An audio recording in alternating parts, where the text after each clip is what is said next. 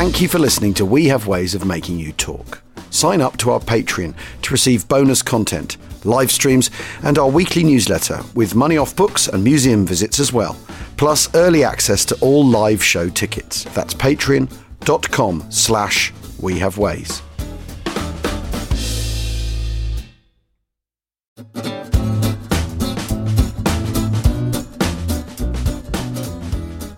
Well, I'm sitting on a bench. It's uh, early morning. I'm on the south bank of Arnhem. I'm looking at the bridge, cyclists are hurtling past. Very few wearing helmets, it has to be said. Um, and sitting beside me on this bench is legendary historian Dan Snow. Morning, Dan. Hey, buddy, how are you? Yeah, I'm really good. Really um, nice to have you on the show. And I mean, this is an amazing place, isn't it? I mean, this is my first time here. You, are an old hand at Arnhem, but I mean, look at that bridge. It's enormous. It's one of the. Uh, it's one of the best. I think it's one of the best battlefields to come and visit. You get such a powerful. The Rhine is such an amazing river system. You get these kind of flat, open landscapes. You see why they're all terrified about those 88s to the south of us here. And then you have got. I, have been lucky enough to dig up bits of the battlefield here and uh, go along with archaeologists and see some good stuff. But I, yeah, Arnhem's one of my faves. So why why do you think it is that this this battle, Market Garden and Arnhem particularly, has such a a place in our narrative of the Second World War? Why why is it so important to us? Well, it's it's got everything, hasn't it? It's got hubris. Montgomery, the most one of the most cautious, uh, steady field marshals, generals, commanders in British history, made this uncharacteristic, desperate gamble, and it came pretty close to succeeding. It came pretty close to succeeding. John Frost did manage to capture, of 8,000 men dropped in this area to capture that bridge, about, you know, nearly 800 of them made it. And John Frost succeeded in holding it for a couple of days, facing some of the most daunting odds that any British soldiers faced during the Second World War. German armour and artillery smashing these houses. The reason all those houses opposite us are now pretty modern now, of course, is as you know, the original ones were systematically destroyed by the Germans both during the battle and afterwards. Um, and then I just think it's got this, so it's got this sort of this desperate, the, the desperate gamble, if you like, which actually D-Day wasn't, as you rightly so brilliantly point out in your book. D-Day was actually the uh, application of overwhelming force. Uh, against an enemy that was much weaker. Whereas this is this was a sort of this was a a moment when it could have gone either way, and it was it was close. Uh, what else is? Why do people love it? I think people love British people love plucky failure, don't they? They love the idea of. I think they do. I think that's part of it, isn't it? And it's also the kind of you know the last stand in the perimeter, a little bit away to our um, to our, um, our, our west. It's that kind of sort of last stand, isn't it? It's kind of Rorke's Drift. It's all that kind of stuff. Definitely, and I think at this for this this stage of the war, when after you know, the Churchillian expression after Alamein, there were only victories. Well, this is the one that stands out. So it's kind of it's it's easy to celebrate or commemorate or mark a defeat as long as it snugly fits within a, a, a wide uh, vista of victories. Like people are more interested in this than some of the disasters of the fall of France campaign in 1940. Uh, and so, because this this ad this I you know, and do you think it's also because it's the Red Devils, it's the paratroopers, it's yeah, it's the paras, smocks, and it's the paras, and it's also para, a reminder that the German army still had fight left in it in 44, 45. And I think if it had been D-Day, and it's the SS, and have got the lots of the SS here and some Hitler Youth and some dodgy Dutch. And, and I feel almost guilty about talking about this in sort of dramatic narrative terms. But yeah, if you want to know why the battle means so much, I think if you'd marched from Normandy to Berlin without any opposition, it wouldn't have felt as uh, as, as as much as a, a desperate, exciting, um, could have gone either way story than it would do if you had Arnhem. You have Arnhem placed there in the middle as this hinge, a reminder that the German army still had loads of fight left in it and were still on their day in their in their on their terrain, one of the most awesome fighting machines the world has ever seen. Yeah, and I think also it's that um, you know, it does get incredibly close to actually being pulled off. I mean, that's the amazing thing about it. I mean, there's so many things that, that could go wrong and do go wrong and yet they are within a stone's throw, a metaphoric stone's throw of, of well, actually, actually, achieving almost it. Almost a literal stone's throw. And, and right? there is that, yeah, and there is that kind of feeling, isn't there, that what might have been, I think, is also very tantalising. Yeah, and people, you know, Antony Beevor's recent book, he's actually scathing about the entire plan and, and, the, and the execution. But I think that you are dealing with, particularly the war in the East, the most unimaginable conflict the world's ever seen going on in the East. They need to shorten the war, quite rightly demanded of people involved to take risks to gamble, like to try and gamble. Let's get this thing done. And in fact, of course, as we see from the his, extraordinary levels of intensity of fighting in early 45, both in the east and the west. The destruction uh, rained down upon occupied Europe by Allied air forces, the destruction of ancient heritage.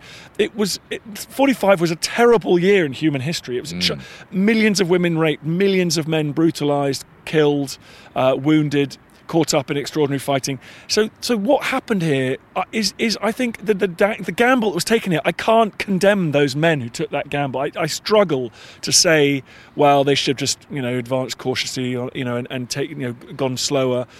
This and, and we haven't, of course, I haven't mentioned the, the, tens of thousands, hundreds of thousands of Jewish and other people that were killed in the Holocaust, of which would reach an intensity in the winter of 40, 44, 45. So there was a an imperative to end this war, and that was it was a gamble that was taken, and it you know it was so close. You know when they got across the river at Nijmegen, they they John Frost captured this bridge like it, it's it's desperate, and also we all know from military history that you're either a damn fool or you're a genius. Alexander the Great crosses the Granicus River into Asia Minor. Some idiot Greek prince, he get, almost gets his head chopped off the first day, and he would be he, he would have died a, a, a, like a joke in history. A guy with a great dad, like me never never lived up to the potential of his father, right? But instead, he, he wins that battle. He goes on to conquer the largest empire the world world's ever seen at that top point, and everyone says he's you know divine.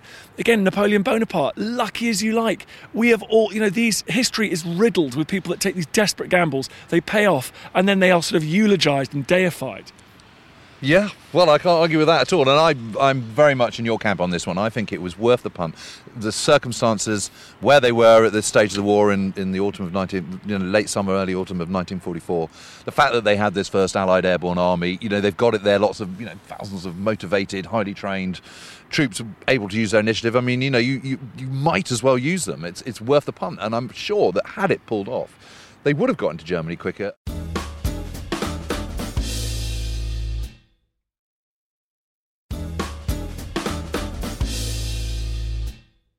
So, so here's a question for you, Mr. War in the West. Yeah. What was a bigger gamble, Market Garden or Rundstedt's, Manstein's, Guderian's armoured drive th- through the um, through the wooded terrain of the Ardennes and out across France to the Channel? Yeah. Well, I mean, you know, that was a desperate gamble, but they they boxed themselves into a corner in 1940, where where 1939, 1940, where only a kind of a gambler's throw of the dice would give them okay. a chance of, of complete victory. Otherwise, you know, it was going to get into a kind of attritional stalemate, which they wouldn't win. Okay, so it was a gamble, but it was more justified. So perhaps it was the gamble here. Mm. It didn't need to happen because it didn't need to happen. Okay. But I think I agree with you. I think it was a, I think it was a punt worth taking, and the fact that it actually very nearly was pulled off, I think is testimony that it was worth the gamble, personally. The other thing that strikes me, I mean, yesterday I was sort of wandering through Arnhem and, um, and, and what a lovely town city it is. And so many flags put out with you know the airborne claret and blue of the uh, uh, with the um, Pegasus and all the rest of it. I mean that's extraordinary, isn't it? Yeah, they love it. I mean it's great, isn't it? And that's the one thing that's great about Normandy when you visit there for the anniversaries. You know, my friends call me Daniversary Snow. because I pay they, I pay the mortgage by attending That's why I'm just chilling on the riverbank here. That's why you stumbled across me. I'm, but no, but I mean, wherever there's an anniversary, but it is different from Normandy. You you get lots of you know American flags and British flags and particularly French flags and so on, but you don't get you know, a specific unit flag. Oh, I see what you mean. Yeah, yeah no, no, they love it, man. You know, these it. flags all over. It's a sort of, you know, what's all that about? It's sort of, you know, it's, it's, it's solidarity, isn't it? It's commemoration, no, but it's cool. extraordinary how the whole town seems to be kind of uh, wrapped up in this moment in history that befell it. Lots of things called Airborne Plaza, and it's just wicked. I love it. It's great. I mean, it's. I, I, I, can't think of a single place in the world that, that does this in this way. Yeah, you don't see Waterloo. You don't see uh, you don't see monument like the, the Guardsman's Cafe very very much. No, I, yeah, it's weird, isn't it? I think it's just these. I think heritage and memory. It's really interesting. I think, and I think the local people, that, after all, that was briefly, albeit briefly, but it was liberation to them, wasn't it? And when they saw those men in those berets marching through the streets, they thought tragically that this was the beginning of the end of their, of their, of the darkest, one of the darkest times in recent history for Holland. So. I guess, and I guess they want. And what's so weird is that they all want. They all want the Brits to know that they don't. They don't, they're not angry. They're not. They don't regret what happened. They, they, pers- these guys are happy that we, that the British, Gave it a good shot. risked uh, threw the dice and tried to liberate their grandparents and, and their parents and their great grandparents from the Nazi tyranny, and they and they're grateful for that. And you know the, the football team here, it's quite a big football team, uh, right in the top flight of the Dutch leagues. And every year on their anniversary Saturday, um, they wear claret and blue kit and they have names of people who fell in the battle Really? on their backs rather than their own real names. Wow, I mean, that's amazing, isn't it? that is cool. Absolutely extraordinary. So, Dan, um, when you were doing your archaeological digs here, I mean, what, what sort of stuff were you finding? We're in the garden of the White House, the famous hotel. I can never pronounce it. Dr- Hartenstein. Dr- or no, it's the Dre. Oh, no, yeah, exactly. Anyway, so we're in That the one. garden, that one, and uh, we found. I mean, just li- like I mean, it was the easiest metal detecting I have ever done in my life. We just the guy was like beep beep, and he just cr- put one millimeter of soil, brush it aside with with fingertip, and there's just like a giant amount of rounds, spent rounds, live rounds, a lot of a lot of mortar, a lot of mortar caps Yep. um, and just and and just uh, so endless and in belts of machine gun. rounds. So I mean, it was like that was for TV. It was the most successful shoot I've ever gone on. We were just go, we were having a beer in the garden and just brushing aside the soil with our feet by the end of the day. How so it- amazing. it is it is it is skin deep here. The the impact of this battle, the intensity of what went on here. Also, I mean, you, you've obviously met a few veterans who fought here. I mean, one of the things I'm feeling very conscious of at the moment is that that generation is slipping away super fast, and it's getting it's going to be traumatic because before you know it, there's going to be no one left at all who actually fought in the Second World War.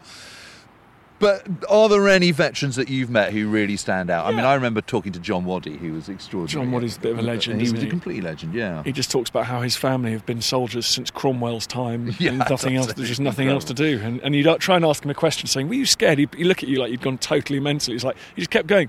Well, my family have been soldiers since Cromwell's time, so you know you're in the, you're in some mega firefight. You're like, oh well, you know this is what the Waddies do, and so I'm very struck by him. And then and then Victor Gregg, obviously a bit of a ledge. He was captured Yes. here and sent off to Dresden, and he talks about it fluently. And I know he was on the perimeter at Oosterbeek and never made it back across the Rhine. So uh, I've met, yeah, I've met, I've met several. I've been, yeah, I've, I've been lucky enough to meet quite a lot of those veterans, as you say. Uh, but, and what's great is that this wonderful website, wargen.org, is open source. They're recording all of these amazing veterans, and, and now you know you've supported them, ama- and and they're on there for anyone to see and use. And uh, amazing how many of those veterans are dead already. I know. And it's that thing like everyone's everyone's like, oh, you should have done this five years ago. Yeah, dude, we should have done it five years ago, but we didn't, so we're doing it now. And uh, and it's an amazing resource. It is an amazing resource, Uh, actually. and- I mean, Shane Greer, I've got to say, is a total legend. I can't, you know, the time and effort he's put into it. I mean, you know, he should be, he Should be getting some knighted. award. Yeah, should be knighted. Exactly. Well, Dan, you're going to be jumping later on today. I'm jumping. I'm, I'm a bit embarrassed. I'm doing a tandem jump, but um, it- but uh, yes, it would be good. So I'm going to be strapped to some poor little paratrooper. I'm six foot six, so he's going. to I'm going. to It's going to look absurd. But the Dutch are massive, actually. So I might get some strapping lad, and then we'll hop out the plane together, and then we'll land at Nijmegen. Oh, Um, really? So you're yeah. going to, and you are, are you landing on the uh, original drop zones? Do you know? I don't know because you're the expert, that buddy. But I imagine. I mean, are we, I mean, was it no? Well, there wasn't a landing north of Nijmegen, was there? Not north of No, Nijmegen, there wasn't. no. Yeah, so actually we're not. There should no, have been, It have. Well, arguably. correct, buddy. That's the problem. but there wasn't. carpeted. There should have been landing right where we're sitting, as a matter of fact. Yeah, well. Right? We are sitting in a lovely open field. Yeah, you couldn't do it here, though. You couldn't do it here. well, I mean, you know, Too much water, too close to Deelen, too much flak. Just drop, dude. I watched that first Star Wars film. You got to drop if you if you need, air, if, basically you need to drop your airborne troops on top of the target that you wish to take. Come on, man. I, you, you, I read that in your book, 1940, the big Dutch forts. Sort it Just out. land on the top. Land on the bridge. Water. I mean, honestly, we're British. Just float down. and Exactly. Land on the ramp of the bridge. I mean, Yeah. how hard can it be? Well, from Pegasus Bridge, the learnings from Pegasus Bridge, not that hard. Put it down on the bridge. yes. Land with some gliders here and Yeah. capture the southern, uh, the uh, southern bit. Well, where did they put point. the Poles later in the battle? They put the they did- A little bit further down, yeah. yeah, on the, yeah, exactly. Yeah, but no flak. Flak will be neutralised by then. flak. Don't talk to me about flak. I mean, honestly, Just do it. just do it. Uh, Dan, brilliant to have you um, on the show, and thank you very much, and have a lovely time this afternoon. Cheers, buddy. Flight.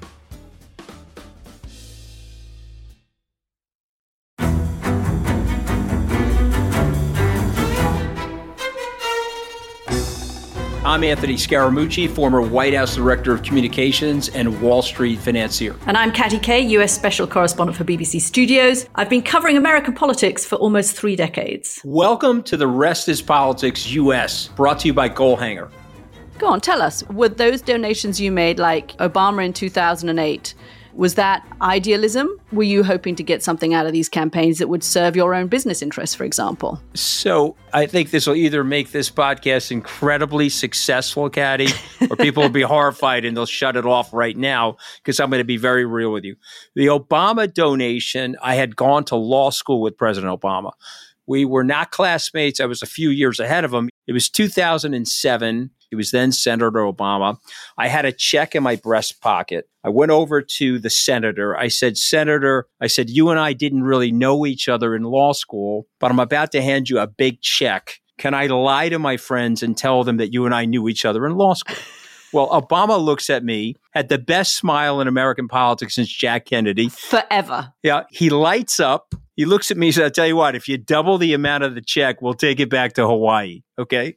And I looked at him. I said, You're done. I had another check in my pocket. I ripped it up. I doubled the amount of the check. And I'm going to tell you right now, I've been to more White House Christmas parties during the Obama administration than the Trump administration. In this pivotal year for the United States, democracy, and world affairs, Britain's biggest podcast, The Rest is Politics, is launching stateside. Uncovering secrets from inside the Biden and Trump inner circles and how they shape the world's most important economy, but also the global economy too. New episodes are released every Friday morning. Just search The Rest is Politics US wherever you get your podcasts.